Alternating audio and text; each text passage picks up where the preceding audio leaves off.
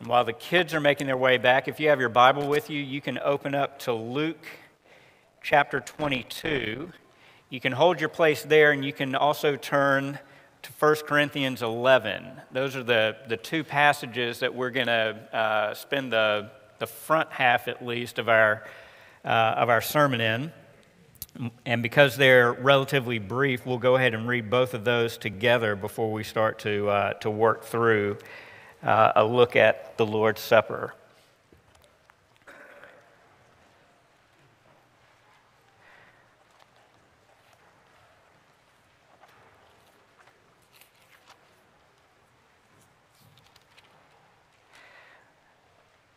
So, Luke 22, we'll pick up at verse 14.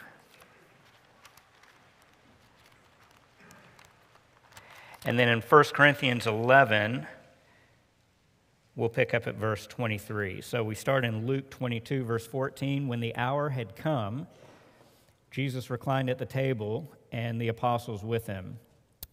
And he said to them, I have earnestly desired to eat this Passover with you before I suffer. For I say to you, I shall never again eat it until it is fulfilled in the kingdom of God.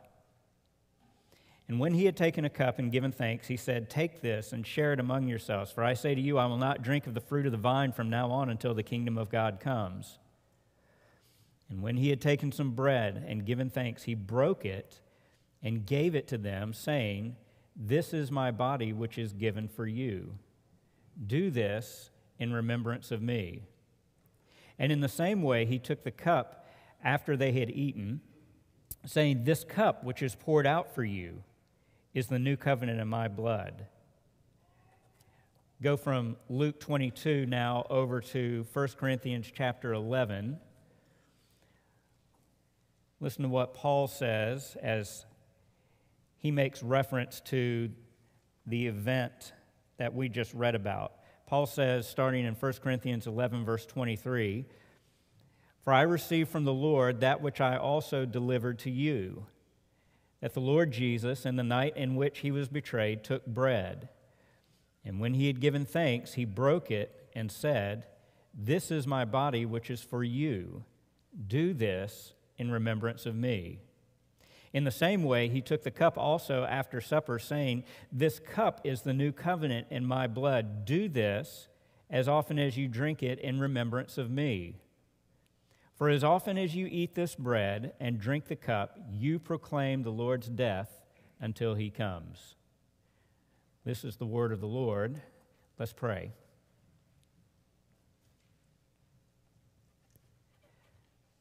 Father, we ask that as you feed us from your word, that you would give us the ability also to find that we are feeding on the life of your Son. We ask that your Holy Spirit will be active in our midst to give us uh, renewed minds and uh, greater understanding into the things that we read and the things that you reveal to us, the things that you have already revealed, waiting for us in your written word. And Father, I also pray that if there is anyone here this morning with us, or perhaps even watching on a live stream, who does not know Jesus Christ as Lord and Savior, that as uh, we consider his sacrifice, and the way that He has given us the ability to remember that and to continue to build our lives on it, that you would begin to move and work on their heart just as an act of sheer grace, uh, that you would bring them to an awareness of their sin, their need for a Savior, and that you would bring them to the full assurance and confidence that forgiveness is found in Jesus Christ. We pray these things in your name. Amen. So, last week we did sort of a little introduction uh, to church ordinances, and in the introduction, then also looked at the first of two ordinances uh, two ordinances for the church baptism and the Lord's Supper.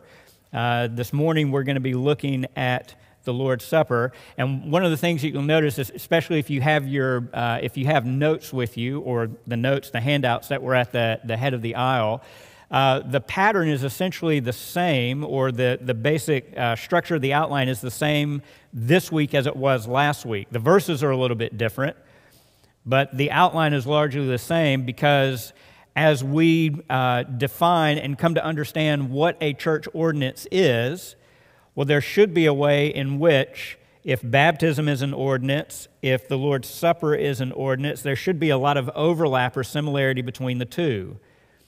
So, just for the sake of clarity, perhaps by way of repetition, uh, you have at the top of your notes there a definition or an explanation as to what an ordinance is. An ordinance is a ceremonial act that Christ has commanded his church to perform. These ordinances act as visible signs and seals of the promises of salvation in Jesus Christ. And as we practice these ordinances, they demonstrate our faith and obedience toward God. We clarified last week that it's important to recognize up front that there is no magic in the ordinance itself. Right? There's no magic in the water of baptism. There's no holy water in that sense. When we have communion together, when we take the bread and when we take the cup to drink, there's no magic formula that, that goes on there. These are regular, normal elements water, bread, juice but it's in what those things signify and it's in what the Spirit is doing through those reenactments that the real benefit comes. And so I want to say up front again that whether we're talking about, uh, whether we're talking about uh, baptism or we're talking about the Lord's Supper, if God, by His Word, is not working by the Spirit in our hearts through faith, baptism and the Lord's Supper will mean absolutely nothing. Okay? One of the ways to think of this, and I, don't think I mentioned this last week, this might be helpful.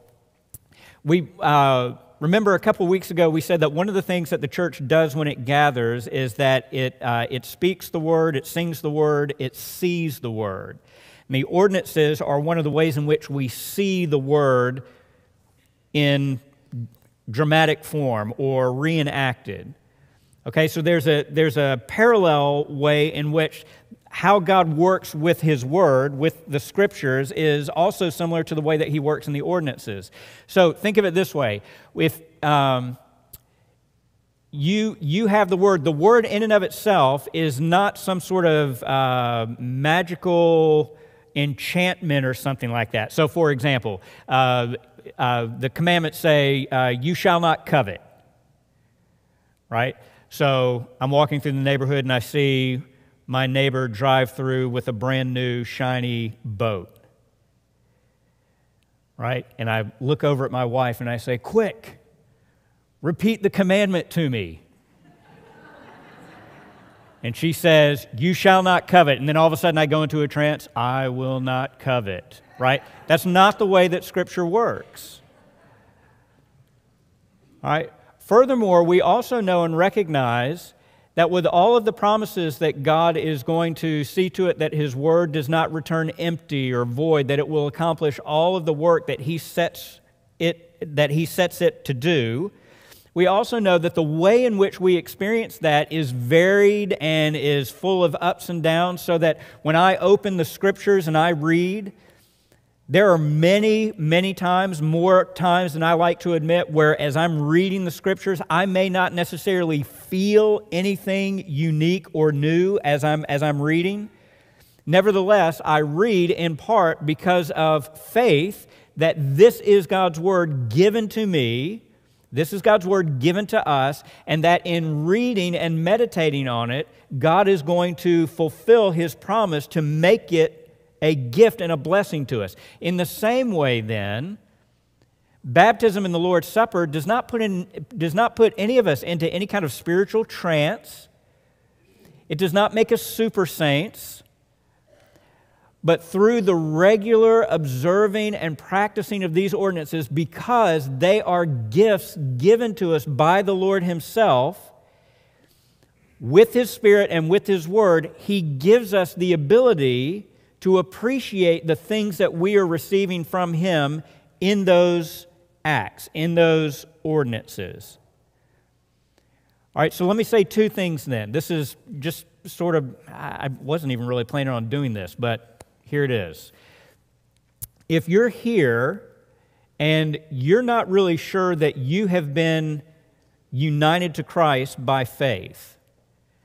Right? You can go through all the religious motions and all the ceremonies and rites and, and stuff like that that you want, and it won't mean anything. It will not change your heart.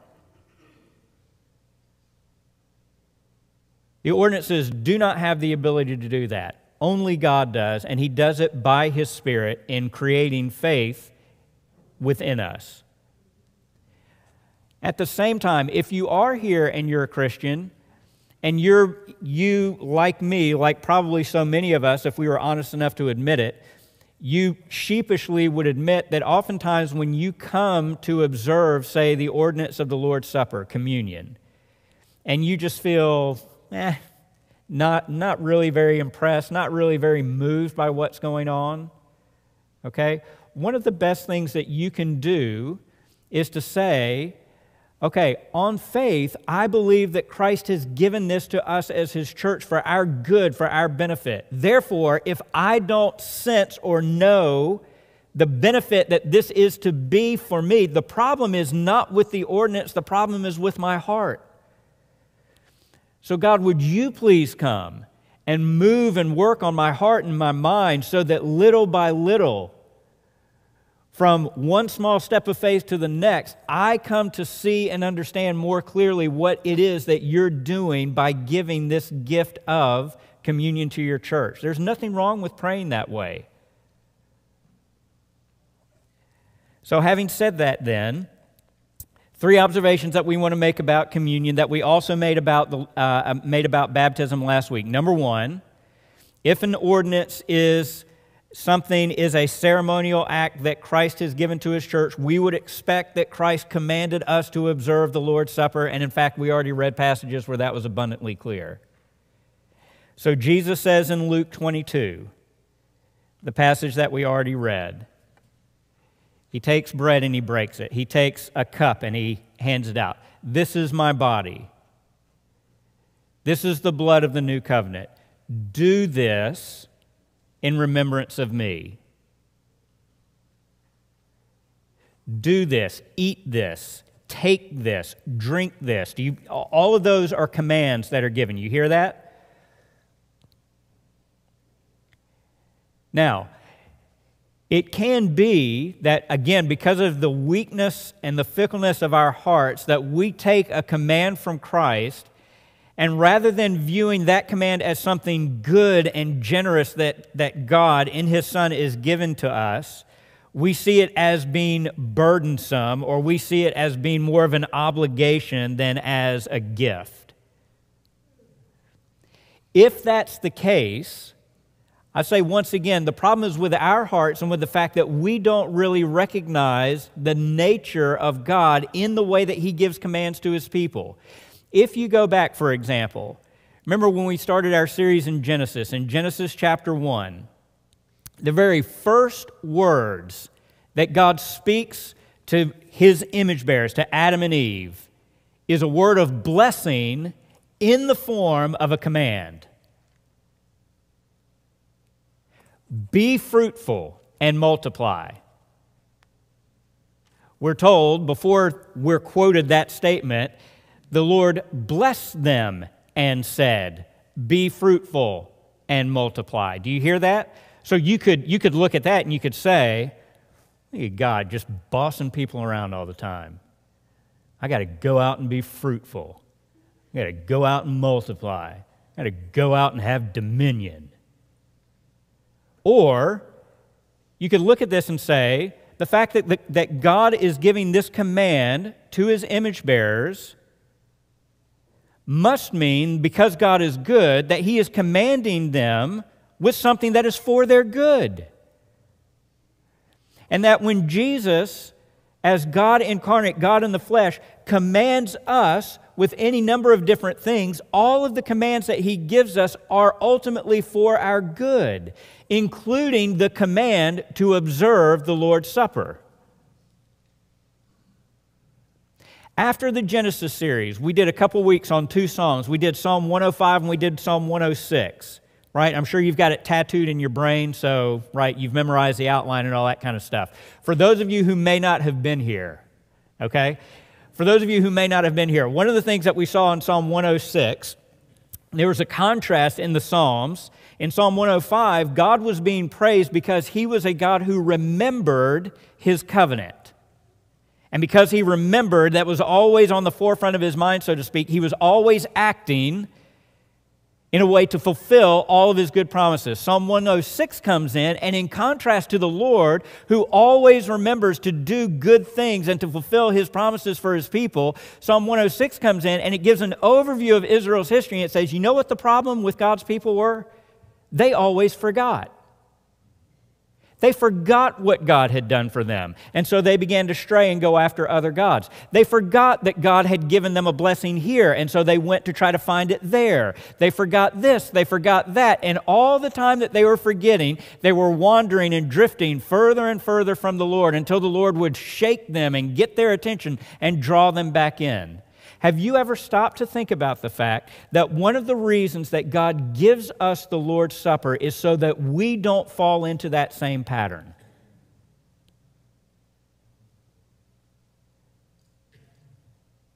Human nature has not changed from the Old Testament to the New Testament, from the Old Covenant to the New Covenant.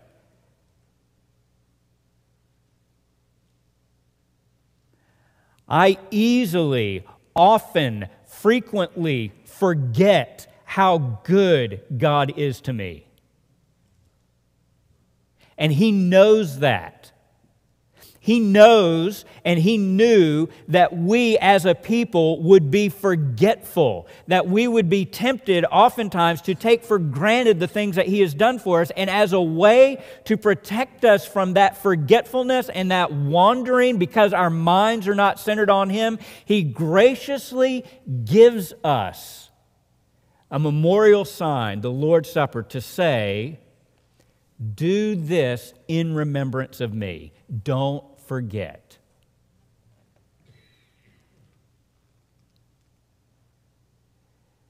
To the extent that we do not recognize this as a command of Christ, as a good command, we will fall well short of the blessings that God intends to give to his people. And let me be very, very practical here for a minute, okay? Communion, as we'll see a little in just a little bit here in the Lord's Supper, that is a communal, a family meal. All right? That we observe, we obey that command by taking the Lord's Supper together. We express that, practically speaking, by gathering together on the Lord's Day, right? Sunday, the first day of the week, the day in which Christ was resurrected, when everything was made new. We observe the Lord's Supper on Sunday when we're gathered together.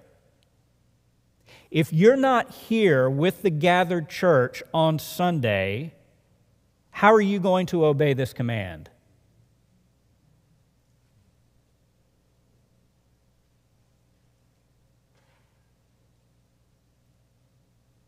If you come to Sunday school in the morning because that's your, that's your, your small group, your tight knit community, the people that you know well, and then after Sunday school, when you get a little bit of Bible, and then you leave and you go home,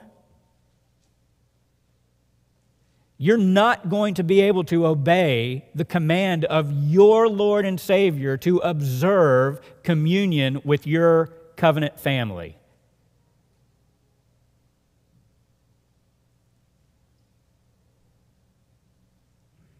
If Sunday for you is just another free day, and as long as there isn't anything more pressing on the calendar, then we'll go to church you're going to find it very difficult to keep this command with any kind of regularity. And if you're not keeping it with any kind of regularity, let me just make a word to parents and grandparents and guardians. Why should you think that your kids will take it seriously?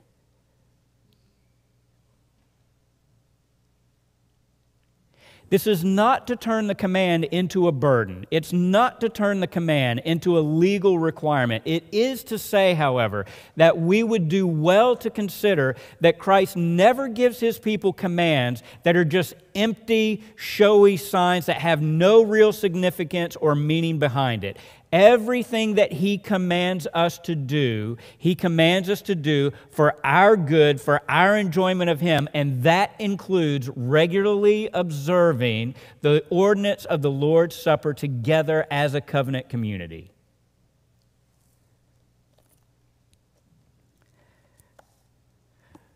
So, the Lord's Supper, like baptism, is an ordinance that is given to us by a clear command of Christ. We ought to keep it. We ought to share in it. Number two, again, going back to the idea that this command is itself a blessing when we keep it, when we observe it. The Lord's Supper, also like baptism, is a sign and a seal of the promise of our salvation. Remember last week we used the illustration of the girl who gets a ring from the guy who is pursuing her. And we said that the ring works in, in two ways. Number one, the ring on her finger is a visible external sign that she is in a relationship with another person. It's a sign of what this young man has done for her. He's pursued her, he's invested in her, he's drawn her to himself, he's won her heart, she's won his heart, right? That sort of a thing. And the way that that is signified is, in part, by giving a ring. The ring itself is not really the true essence of the relationship or ultimately the marriage, but it does signify it. So the ring is a sign, but the ring is also in some ways a seal, meaning it's a way that the girl, the young lady, can draw confidence and assurance that this man is in it for the long haul. I am intending to commit myself to you, and I'm intending to take you for myself. Talk is cheap. Show me that you mean it. And so he gives her a ring. In the same way, with baptism and the Lord's Supper, the Lord's Supper stands as a sign of what God has done for us in Christ and as a seal to give us greater confidence and assurance in our faith. So the sign part is, is fairly straightforward and easy, right? Even in some ways, more straightforward than even than the sign of baptism, because in the Lord's Supper, Christ Himself says, This bread is my body given for you. He breaks the bread.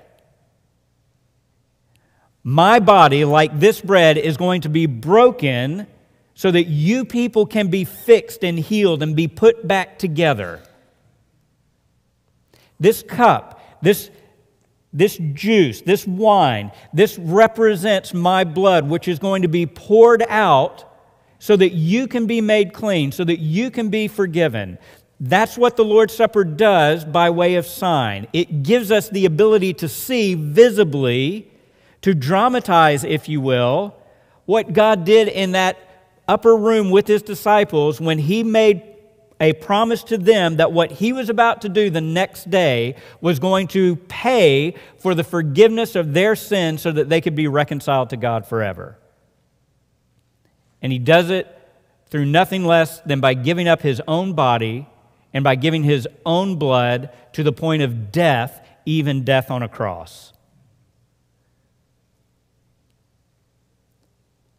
So every time we sit and we share in the Lord's Supper together, one of the things that we're seeing, we're seeing another reminder, another sign of what Christ has done for us.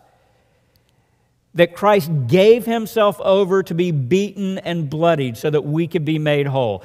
Christ gave himself over to be broken so that we could be fixed. He gave himself over to death so that we could be made alive. And he did all of that in order to pay, to take the judgment, the penalty for our sins.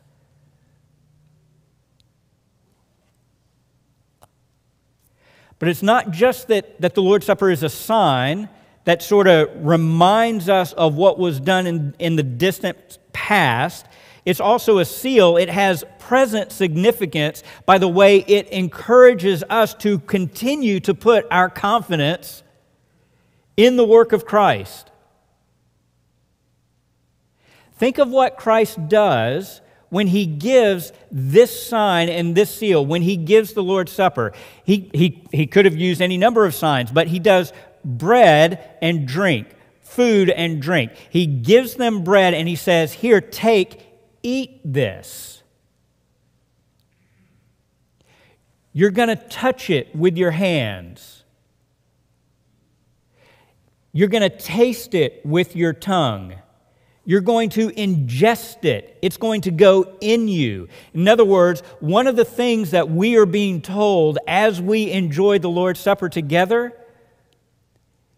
is that this is what the Lord has done for us. The Lord has given Himself, not just externally, but so that through the power of His Holy Spirit, He can actually be one with us in a much closer way than what food is one with us to our body. Do you see?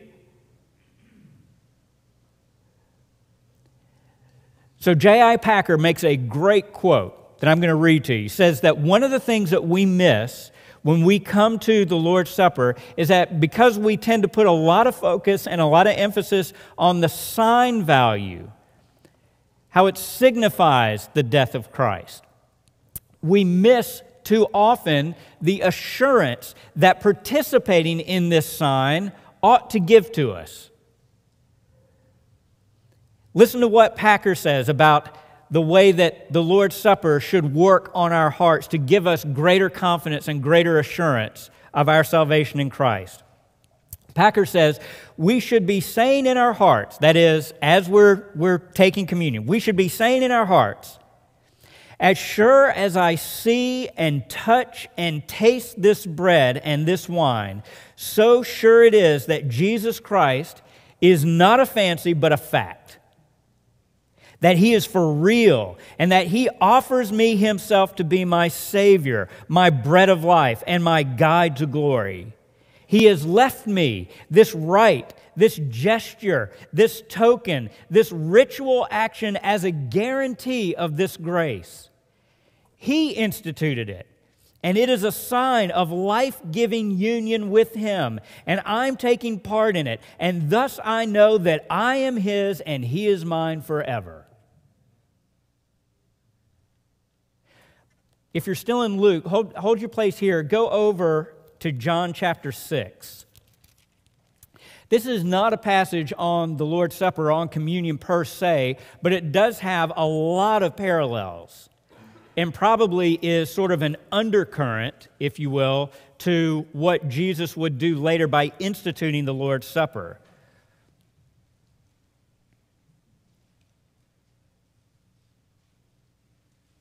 Skip down in John chapter 6. Let's see. Let's start at verse 48. We could, we could start in any number of places. Just we'll start at verse 48. This is, this is Jesus in the section in which he makes one of those very profound and provocative statements I am the bread of life. And listen to what Jesus says. So pick up John 6, verse 48. I am the bread of life. Your fathers ate the manna in the wilderness, and they died. This is the bread which comes down out of heaven, so that one may eat of it and not die. I am the living bread that came down out of heaven. If anyone eats of this bread, he will live forever. And the bread also which I will give for the life of the world is my flesh. Then the Jews began to argue with one another, saying, How can this man give us his flesh to eat? So Jesus said to them, Truly, truly, I say to you, unless you eat the flesh of the Son of Man and drink his blood, you have no life in yourselves. He who eats my flesh and drinks my blood has eternal life, and I will raise him up on the last day. For my flesh is true food, and my blood is true drink. He who eats my flesh and drinks my blood abides in me, and I in him. As the living Father sent me, and I live because of the Father, so he who eats me, he also will live because of me. This is the bread which came down out of heaven. Not as the fathers ate and died, he who eats this bread will live forever. And then, as you would expect, as you continue to go on, even some of Jesus' disciples say, He's been out in the sun too long. What in the world are we supposed to do with this? The guy is telling us that we have to eat him.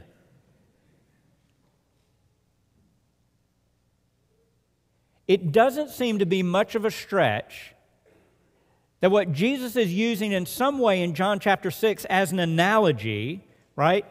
God kept his people alive in the wilderness by giving them bread from heaven, manna. But even that really did not keep them alive forever because they all died. However, I'm going to give you bread from heaven me, that will give you spiritual life so that you can live forever. So if you want to live forever, you better be feeding on me. And then is it any wonder that after saying, You have to eat my body and drink my blood, that Jesus sits in the upper room with his disciples and he says, Here, take and eat. This is my body. Drink this. This is my blood. So that every time that we come back to the Lord's table, every time we enjoy communion together, you know what we're doing? We're telling ourselves, we're telling one another, we're telling the world around us that in order for us to find life, we have to find it in feeding on Christ.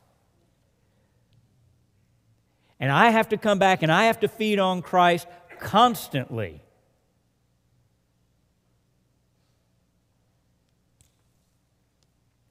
The Lord's Supper is a sign and a seal. The Lord's Supper, number three, is also an act of faith and obedience.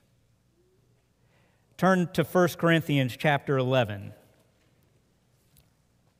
Let me just key in on one phrase out of several that we could draw on that Paul says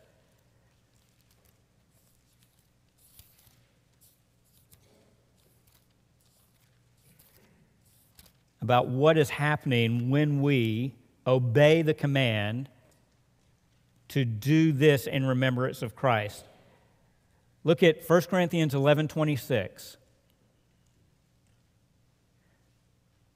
Paul says, For as often as you eat this bread and drink the cup, you proclaim the Lord's death until he comes.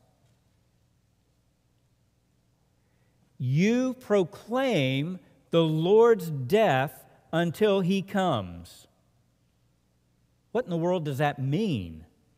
Well, the, the first part is, is fairly simple and straightforward enough, right? In the same way that the broken bread and the, and the cup represents the broken body and the blood of Christ, that he died on the cross for the forgiveness of our sins, we are proclaiming that that is what Christ did for us, and we are obediently signifying that. But notice that Paul says, You proclaim his death until he comes, which means part of what we're doing when we observe the Lord's Supper together is not just merely saying, I believe that Christ did that for me and for us, but we're also saying, and we fully believe and expect that He's going to do all the other things that He promised to do for us as well. So, in the passage in Luke that we read, what does Jesus say? He says, I've greatly desired to, to have this meal with you. But I tell you the truth, I will not drink from the fruit of the vine again until when? Until I do it with you in the kingdom. So that every time that we take the drink and we let it pass over our lips and we ingest it and take it in, what we're reminding ourselves of is the fact that Christ is sustaining us, that He is keeping us for one more day, all in anticipation of the fact that He is keeping us for one more day to bring us to the fulfillment of all of the good promises that He has made, where we will enjoy the riches of His blessings together with Him forever without interruption. Hold your place here in 1 Corinthians and go to Isaiah chapter 25.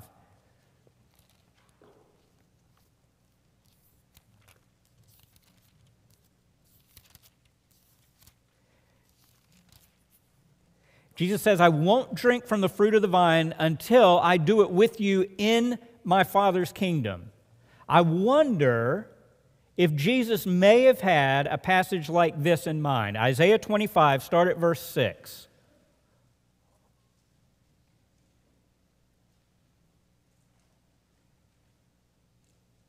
The Lord of hosts will prepare a lavish banquet for all peoples on this mountain a banquet of aged wine, choice pieces with marrow, and refined aged wine. And on this mountain he will swallow up the covering which is over all peoples, even the veil which is stretched over all nations. He will swallow up death for all time. And the Lord God will wipe tears away from all faces, and he will remove the reproach of his people from all the earth. For the Lord has spoken. And it will be said in that day,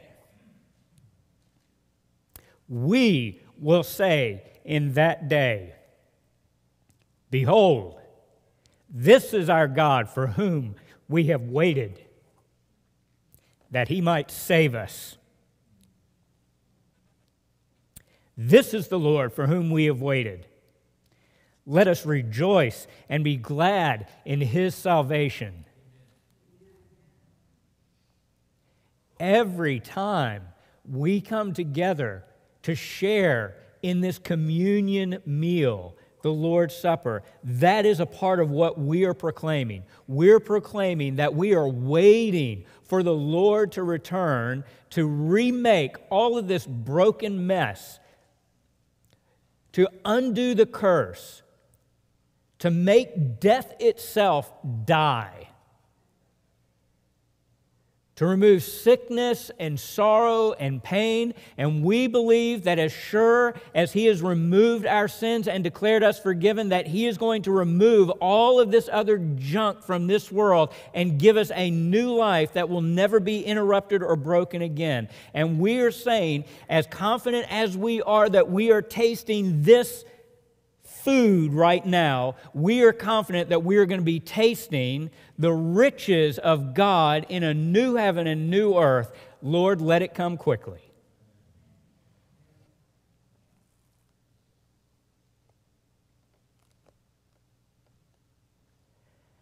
I wonder if, just as a side note, I wonder if one of the ways that God's people, that the church, could actually bear witness to the world outside is by prioritizing our gatherings on Sunday morning more, by prioritizing the blessing of the Lord's Supper more, such that rather than trying to get church and our gathering to fit into our schedule, our schedule has to fit our gathering or it doesn't fit. Why would you do that? That's not the way the world works. And the church says, well, because in my mind and in my heart, the things that I am hoping for and longing for the most, I don't find here or there or with this group or that group or in that event. I find it when I gather with God's people and I'm reminded of the promises of God in Christ and all the things that are coming to me. And every week, I need to get more of that to remind me of what it is that I'm moving towards.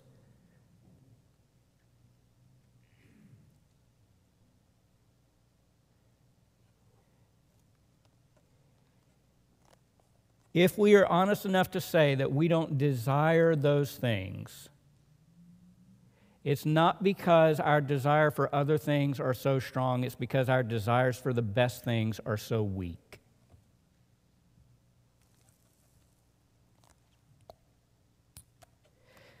Let me wrap up with three points of practical application or practical theology, if you will, about what the Lord's Supper, in light of all this, what does this look like perhaps with a little bit more specificity in the life of a local congregation.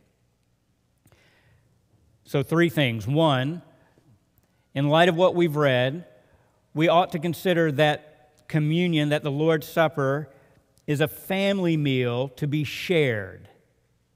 Number two, that it's a meal for our assurance, but not for presumption.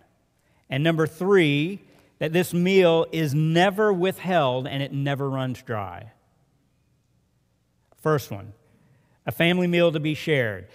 It needs to be said so that we are all with one understanding and of one mind on this that the significance of the Lord's Supper is nothing less than a covenant meal. And unless you are part of the covenant in Christ, you ought not to be taking part in that covenant meal. Does that make sense? In other words, this meal that God gives through Christ to his people is given to those who have been brought into covenant relationship with Jesus Christ. It's not given indiscriminately to the world, it's given specifically, graciously to his people. The only people who ought to come and take from the Lord's table are those who have been tied to Jesus Christ by faith, by repentance, and by the regenerating work of the Holy Spirit to say, I can come sit at this meal because I'm part of the family of God in Jesus Christ. But along with that, go to Matthew chapter 26 all of the gospel writers record Jesus in the upper room with the disciples, but and and all make reference or allusion to the Lord's Supper. But they all do it in slightly different ways. Look at the, the unique way that Matthew draws out the significance of the Lord's Supper. Matthew 26, verses 27 and 28. And when he had taken a cup and given thanks, he gave it to them, saying, Drink from it, all of you. For this is my blood of the covenant, which is poured out for many for forgiveness of sins. Drink of this, all of you. This the Lord's Supper is meant to be a meal, a ceremonial act that we share in together, not separately or individually. It's something that He's given to His people as a covenant community. You, people, you eat and drink this together. I appreciate the sentiment that sometimes goes that sometimes is expressed. You'll, you'll see today sometimes, all right, just bear with me. You'll see sometimes today Christians in a wedding ceremony, right? Perhaps the couple will take communion together. And I understand the sentiment there. I understand what they're doing, what they're signifying, that they want their marriage to be identified by the saving work of Jesus Christ and that marriage is right an image of the relationship between christ and his church and everything like that. I worry a little bit though or I, there's a little bit of concern that when we do those things what we are unintentionally doing is that we're starting to personalize or privatize what christ had meant to be a corporate act. In other words he doesn't mean for a couple or for two or three people to hole up over here in a room and to enjoy this ceremonial meal together. No, it's for the family to enjoy together. So the family ought to be eating together, watching one another as they eat. That's what Christ intended. Take, eat, drink, all of you. One of the things that happens when we are united to Christ is that we are united to one another.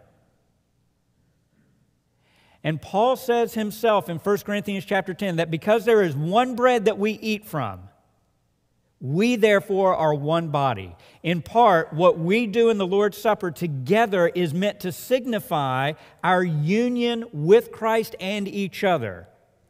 And so we ought to relish the opportunity to be able to do that together in order to bear witness to ourselves that we are brothers and sisters in Christ. Number two, go to 1 Corinthians 11, 27 and 28.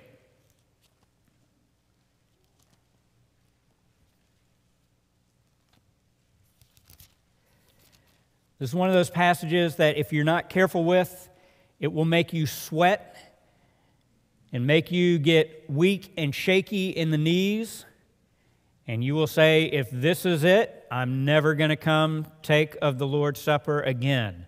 Paul says in 1 Corinthians 11 27 and 28, Therefore, whoever eats the bread or drinks the cup of the Lord in an unworthy manner shall be guilty of the body and the blood of the Lord. But a man must examine himself, and in so doing, he is to eat of the bread and drink of the cup. Anyone want to try to meet that standard when they come to the table? All right, here's the thing. I want to try to reassure you this, this is good news understood correctly. Okay? We, we don't have a lot of time to get into it. I'll make a shameless plug for Sunday night again.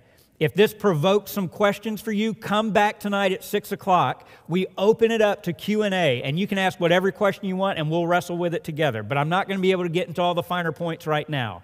Having said that, and whetted your appetite. Having said that, the problem that Paul is dealing with with the Corinthian church is that, as he says earlier in the chapter, when you come together to share this meal, you're not coming together for the Lord's Supper.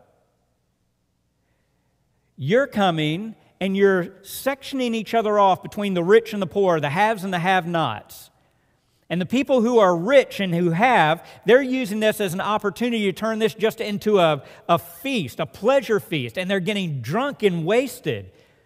And Paul is saying, What good is any of that doing? And so he rehearses then why it is that they do the Lord's Supper, right? Because Christ told us to. And then he comes back and he basically says the verses that we just read If you eat or drink in an unworthy manner, you will be guilty of the body and blood of Christ. In other words, the point is not first and foremost, are you worthy to eat and drink? Are you worthy to take and consume Christ? If that were the standard, nobody would participate in communion.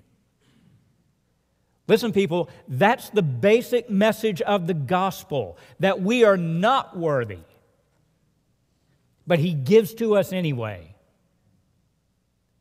What Paul is saying, though, when he says you need to be careful how you do this, how do you approach, how do you come together, examine yourself the word that he's using there is the idea of you better make sure that you are genuine and that you are actually in the covenant community because the way that some of you are behaving right now gives me an idea that you're, in fact, maybe not part of the covenant community. And if you're not part of the covenant community, but you're coming in and presuming on God's grace that you can just take this and it's no big deal, you are shortchanging the significance of this rite and this ordinance. So here's the good news for you and me. When, when we gather together and we celebrate the Lord's Supper, the only thing, the only thing, one of the few things, let's say it that way, one of the few things that the Lord would have us do is to look into our hearts and say, Am I or am I not a child of God? And if by the witness of the Holy Spirit, if because of our faith and our trust in Christ, we can answer that question in the affirmative, that I'm coming to this table as a son, as a daughter, then the Lord says, Good, this table is here for you. Not a perfect son, not a perfect daughter, right? So you come through the week and you've been beaten up, and because you're getting beaten up at work, you've lashed out at your coworkers in anger You've used a, for, a, few choice words here or there that you would never deign to use in the presence of other godly Christians. Or you've yelled at your kids, or you've yelled at your spouse, or you've kicked the dog, or you've done whatever. Right? And you come in, don't think that because of how rotten my week has been or how rotten I am, I can't participate, I can't share in this meal. No, it's there for rotten people who have been saved by grace. It's there to say, in spite of your sin, in spite of your disobedience, God gave His Son to pay for that. And not only does He give you the blessing and the gift of forgiveness, He continues to pour out His riches and His kindness to you day after day, week after week, year after year. And this is just a small token of assurance that He is doing that even now. Jesus in John chapter 6, we'll end here. Jesus in John chapter 6 makes this statement. He has briefly said that he's the bread who comes out of heaven, not like the bread, not like the manna. But before he goes into the longer discussion, he makes a very interesting statement. All that the Father has given me are mine, and I will, and he who comes to me, I will never cast them out. Here's the confidence that we should be drawing from the Lord's Supper. The reason that you're able to come when we celebrate communion is because God the Father gave you to his Son. And Christ, in turn, is giving himself to you. There is little to nothing that you did in that transaction. Do you hear that? The Father gave us to the Son, and the Son gives himself to us. And one of the ways that we know that He gives Himself to us is He says, Come to me, all that you want, and you feed and feast on me, and you will find that I never run dry, that I never turn you away, and that you will always get what you need to be sustained and nourished, and one day even to be fully satisfied.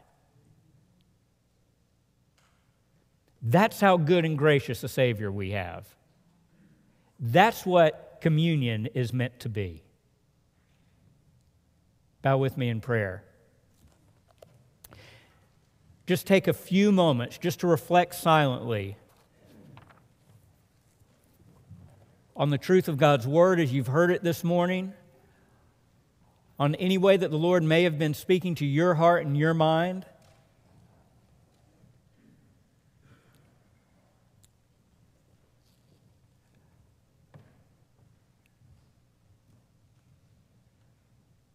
Maybe by way of comfort, maybe by way of conviction,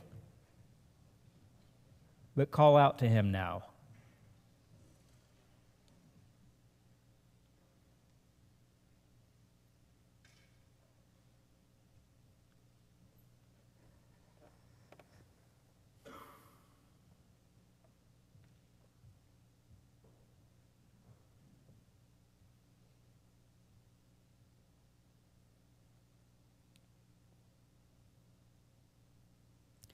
Father, Son, and Holy Spirit, eternal God, three persons in one. How good you are to command that we enjoy the blessings of life with you. How humbling it is to think that we turn so casually and callously from those things that you have given us for our good and for our enjoyment. Father, would you continue to cultivate here at Edgewood? A people for your own glory, whose hearts and minds are continually drawn to you through the work of Jesus Christ, by the power of your Holy Spirit, that all that you have revealed to us in your word and in your living word, your Son, that all that you have revealed we would take and receive, trusting that it is good news for us and that obedience is a blessing for us to enjoy. Thank you that along with our faith, you give us your word to reassure us and you give us the ordinances to bolster our confidence as we wait for that great day of salvation when the Lord Jesus Christ will return. Amen. As we close out with one final song, I just wonder if you're here and you're not a Christian, I, Yeah, well, I just kind of wonder what, what does any of this sound like to you? Right? For some of you, it could sound very foreign and very strange. All right, that's okay. We would like to talk to you about how you can understand it a little bit more clearly and how you can understand it to be true for yourself. There may be some of you here as an unbeliever, someone who's not a Christian, who hears this and who just says, This is too good to be true. No one is that good. No one is that kind to just fully pay for and cover crimes and sins and offenses and just to give endlessly over and over again. And I'm telling you from my own personal experience, and all of these people, or the majority of these people in this room, can tell you by their own testimony, he really is that good. And he can be that good for you as well. I would love to talk to you after the service. I'll stay and remain as long as is necessary for anyone who wants to talk or has any questions to bring up. But, church, let's sing. Amen. We started praising the Lord this morning. Let's close out our service by praising. Would you stand to your feet? Oh, praise the name.